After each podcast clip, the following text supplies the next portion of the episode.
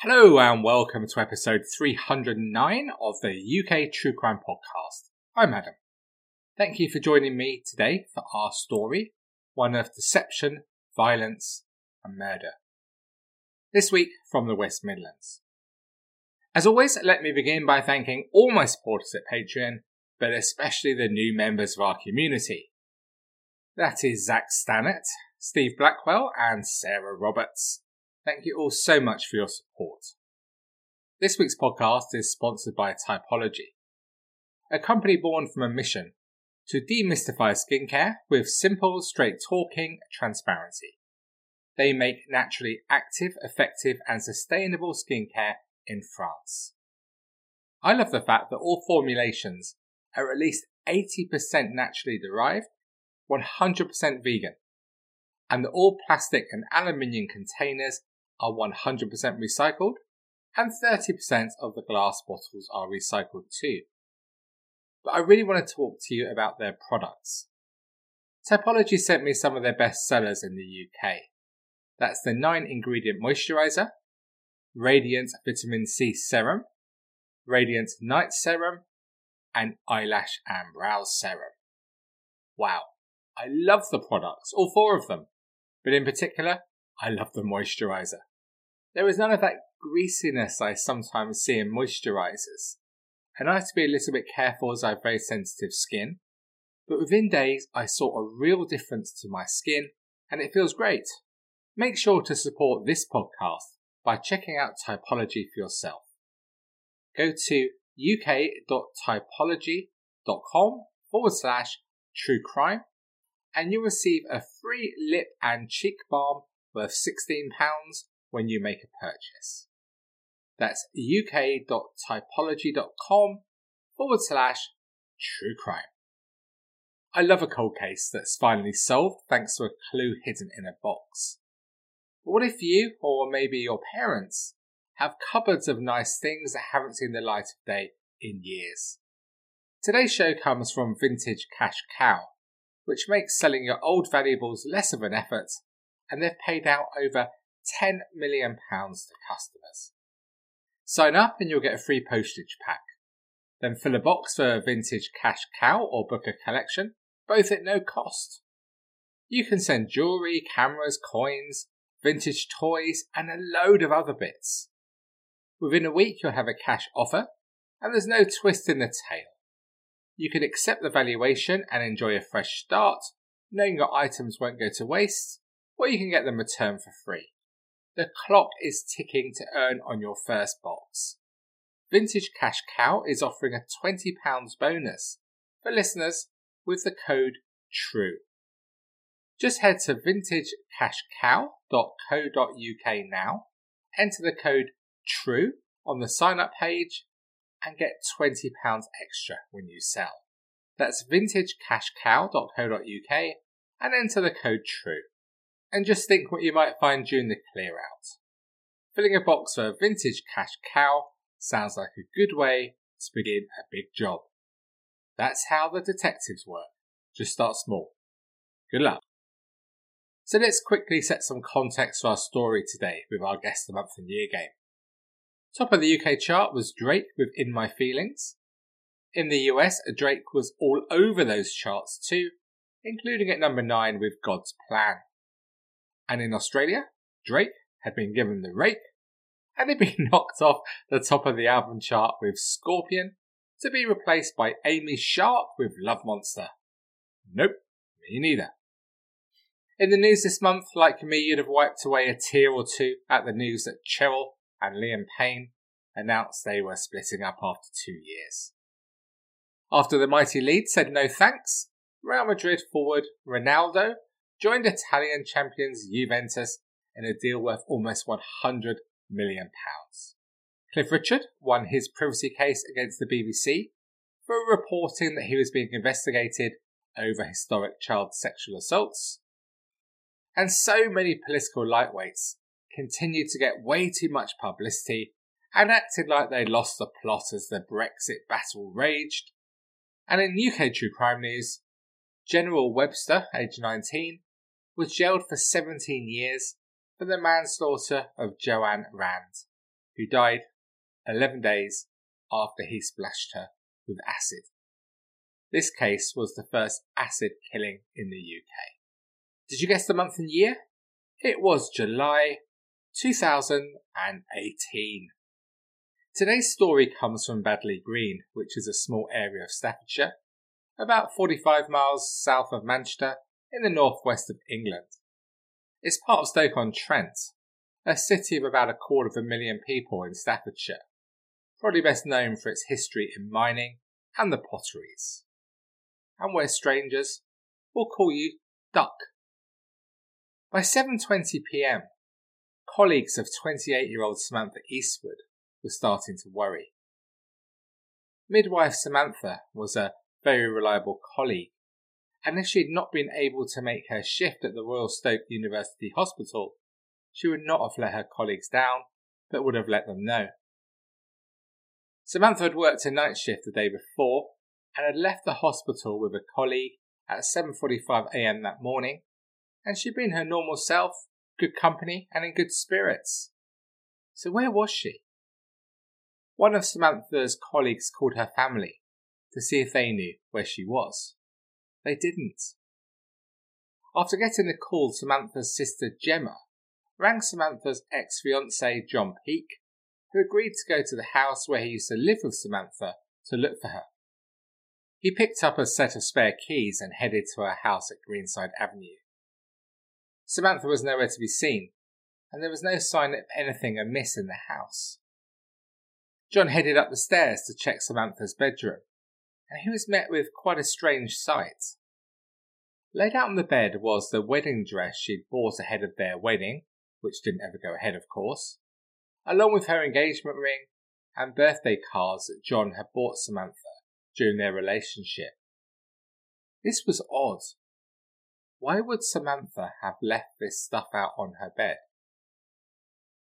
John headed back to Samantha's parents' house, where the family had gathered as they waited for news, and after a while they called the police. As soon as Samantha was reported missing, the police immediately treated her disappearance very seriously. The lead detective in the search for Samantha later said, When someone is reported missing, the police carry out a risk assessment as to what level the person needs to be treated as. Samantha was considered a high risk missing person because it was completely out of character and there was no reason for her to disappear without taking her car or any belongings. Detectives immediately set to work, knowing that the first hours following a disappearance are often so vital. They discovered really good CCTV of Samantha's house on the day she went missing and watched her return home from her night shift at the hospital as would be expected. But by the time Samantha had got home from her shift, a man had already been at her house picking up some tools from the garage. This man was 32 year old Michael Stirland, the brother in law of Samantha's ex boyfriend, John Peake. Detectives knew that Michael Stirland was a landscape gardener, but why were his tools kept at Samantha's house? And this wasn't the only time he was seen there that day. CCTV captured him returning at about 12:45 p.m. and he stayed there for the afternoon as at 5:02 p.m. the same camera showed him leaving the property when he reversed his car up to the front door and drove away. There were no more sightings of Samantha leaving the house, so it appeared that she was still there. But she hadn't been there when John Peake had gone to look for her. So had Michael Stirland kidnapped her? If so, why would he do this? And if not, how had Samantha left her house without being seen? Then on the morning after Samantha's disappearance, the 28th of July, her sister Gemma made contact with the police to say that she'd received texts from her sister. In an exchange of text messages that morning, Gemma had texted Samantha asking her to contact the family, and Samantha had replied asking to be left alone. The text continued with Samantha saying she was having a massive breakdown about stuff. But despite Gemma trying to call her, Samantha wasn't picking up, which again was completely out of character for Samantha, who was very close to Gemma. Just what had happened? But detectives weren't sure whether this was in fact Samantha sending the texts. As we said a moment ago, already at this stage they believed that Michael Stirland had taken Samantha. Had he also taken her phone? And was he pretending to be her by texting her sister Gemma? Further worrying news about Samantha came as a result of house to house inquiries, where neighbours of Samantha, during the time that Stirland was at the house that afternoon, reported hearing the chilling screams of a woman that lasted for around 20 seconds. They were followed by the words, Get off me, before the house went eerily quiet. Had Stirland not just kidnapped Samantha, but had he hurt her? Or worse? When the police spoke to Stirland about what they had discovered, he told them he'd been at Samantha's house on the day she disappeared, working in the back garden. Detectives knew this just wasn't true. The lead detective later commented, He put himself in the house as the last person to see her, at the time when a scream was heard by a neighbour. He was telling us things that weren't true from the outset, so quite quickly it led us to believe that he was involved. By this time, detectives strongly suspected that Stirland had been having an affair with Samantha, and increasingly suspicious, they arrested him on Sunday, July the 29th. At this interview, Stirland provided officers with a prepared statement, which said he had no knowledge of Samantha's whereabouts. Then he refused to answer any more questions, responding only with no comment. The lead detective later commented, At that time, we could not show that Samantha had come to any harm, so he was released from custody. Our concerns were now heightened. He'd either kidnapped or murdered her. So they placed Michael Stirland under surveillance. Over the coming days, detectives made numerous appeals to the public for information. On the 1st of August, police released CCTV of Samantha Eastwood leaving work with a female colleague the morning of her disappearance before driving off home alone. And two days later, her sister Gemma made a highly emotional appeal, saying how her family needed her home where she belongs. It was a complete nightmare for the family and friends of Samantha, living their lives in the public spotlight as they made appeals, hoping against hope that Samantha was alive and at the same time fearing the worst with every call or knock at the door.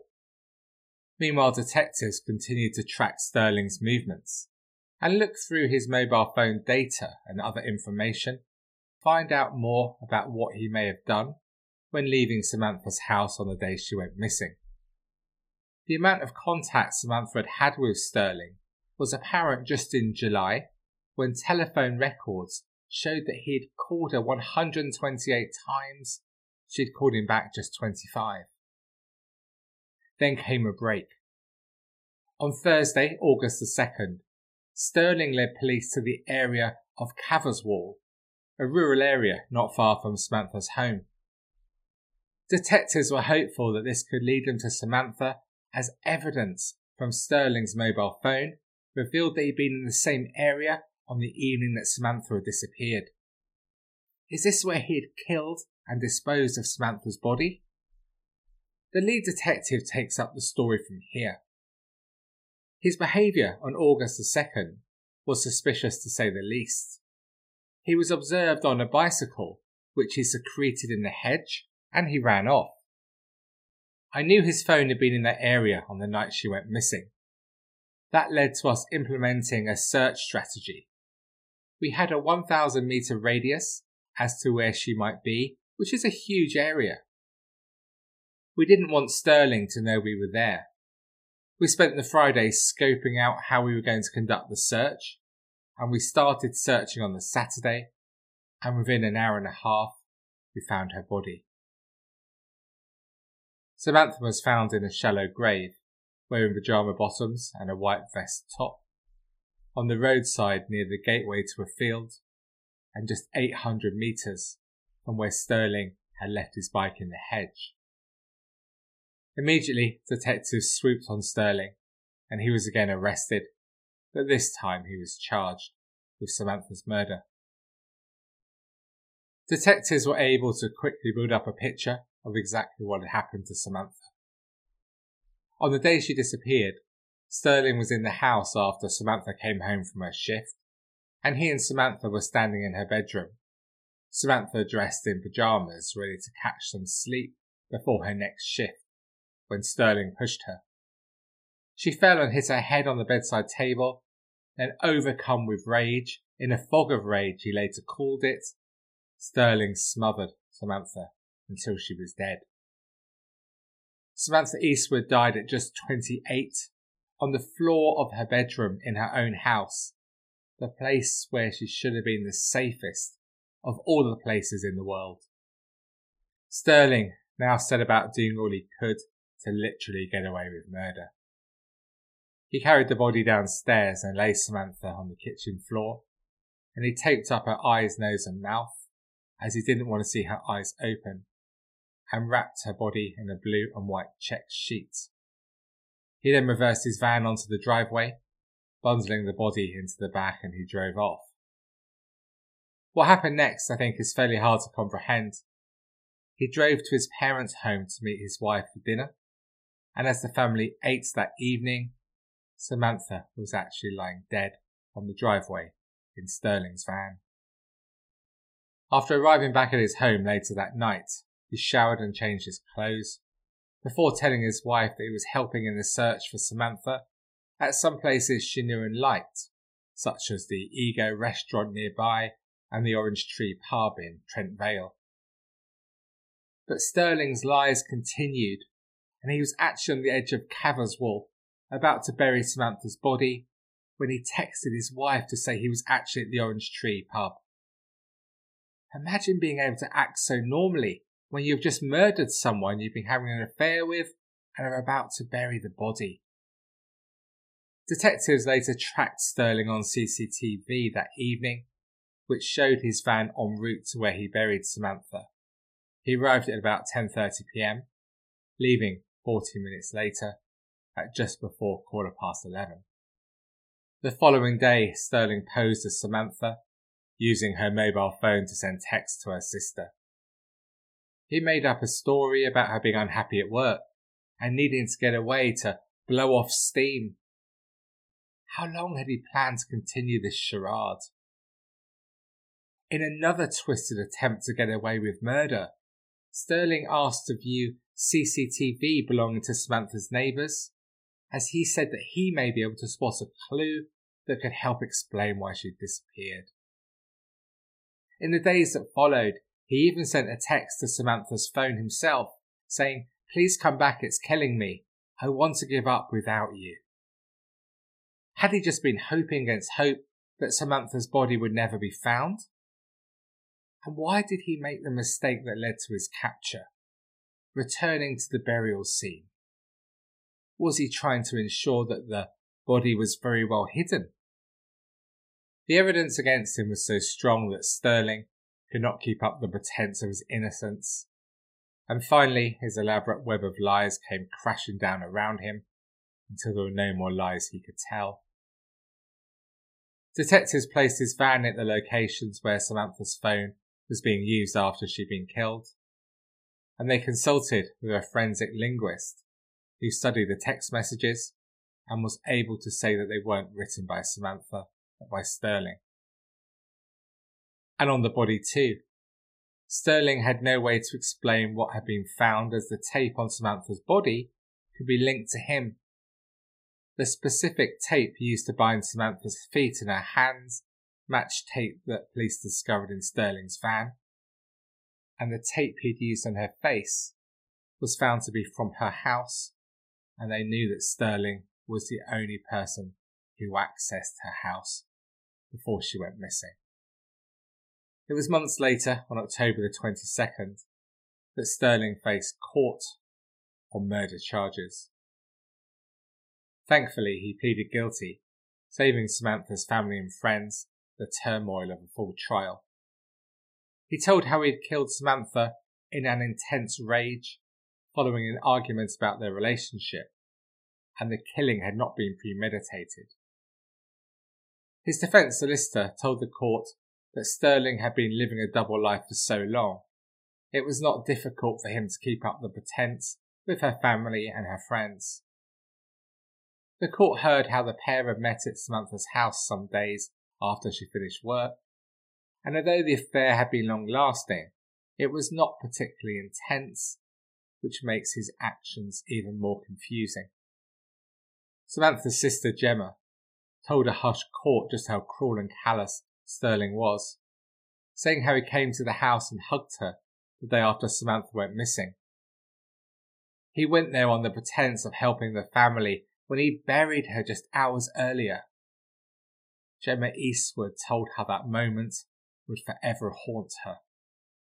Jailing Stirland for life with a minimum of 17 years and 52 days, one of the most callous and cruel crimes Stoke-on-Trent has ever seen. The judge told Stirland he lied and lied again. She said, In the agonizing hours and days following her death, you lied and lied over and over again in an attempt to cover up what you had done.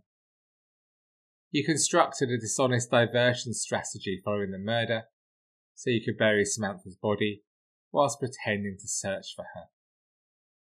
You took your actions to a new level of breathtaking cruelty. You started sending text messages to Gemma, pretending to be Samantha alive. It is difficult to imagine the appalling distress caused to Samantha's family and friends. He weaved an extraordinary web of deception. Speaking outside court, Samantha's devastated sister Gemma said, I will never get the chance to say goodbye to my sister. The accused treated her like a piece of meat, taping her up and burying her the way he did. Due to this, I was not even able to see her one last time in the chapel of rest, and therefore may never achieve closure on the grieving process. I've been struggling to eat properly and am only eating when I feel like it. I constantly live in fear that should the accused be released from custody, that he will come after me because I don't know the reasons behind what's happened to my sister. Since this has happened to Samantha, I keep passing people doing my day to day duties and can picture the accused's face on them and Samantha's mum, Carol, said, I keep thinking it should be the other way round. Samantha should be burying me. I was so excited when Samantha asked me to give her away when she was due to get married. I will now never get the chance to do this. I will never get the chance to have a grandchild. I feel lost without Samantha. I visit her grave daily. I just don't understand why someone would want to do this to my daughter. What did she do to deserve it? So, what do you make of what we've heard today? As Stirland lies in his prison cell as you listen to this podcast, I wonder what he thinks about his actions on that July day. At the risk of repeating myself once again, I can't help wondering why he felt he had to kill Samantha. This fog of anger. Why not just walk away? And how chilling is the summary from the judge about how he behaved just after the murder. You did not want to leave her with her eyes and mouth open, and wanted her face to be protected from the consequences of burial, so you covered her face, eyes, and mouth with tape. You put her body in the back of your van and drove off. With chilling sang-froid, you texted your wife an affectionate message saying you'd meet her at your parents' house, as you duly did, enjoying a family meal. Your wife describes you as fine and cheerful. Samantha's body lay all the while in your van parked opposite. Just what sort of person can behave like this? But enough about Stirland. What really matters are the friends and family of Samantha, who've lost someone with so much love to give.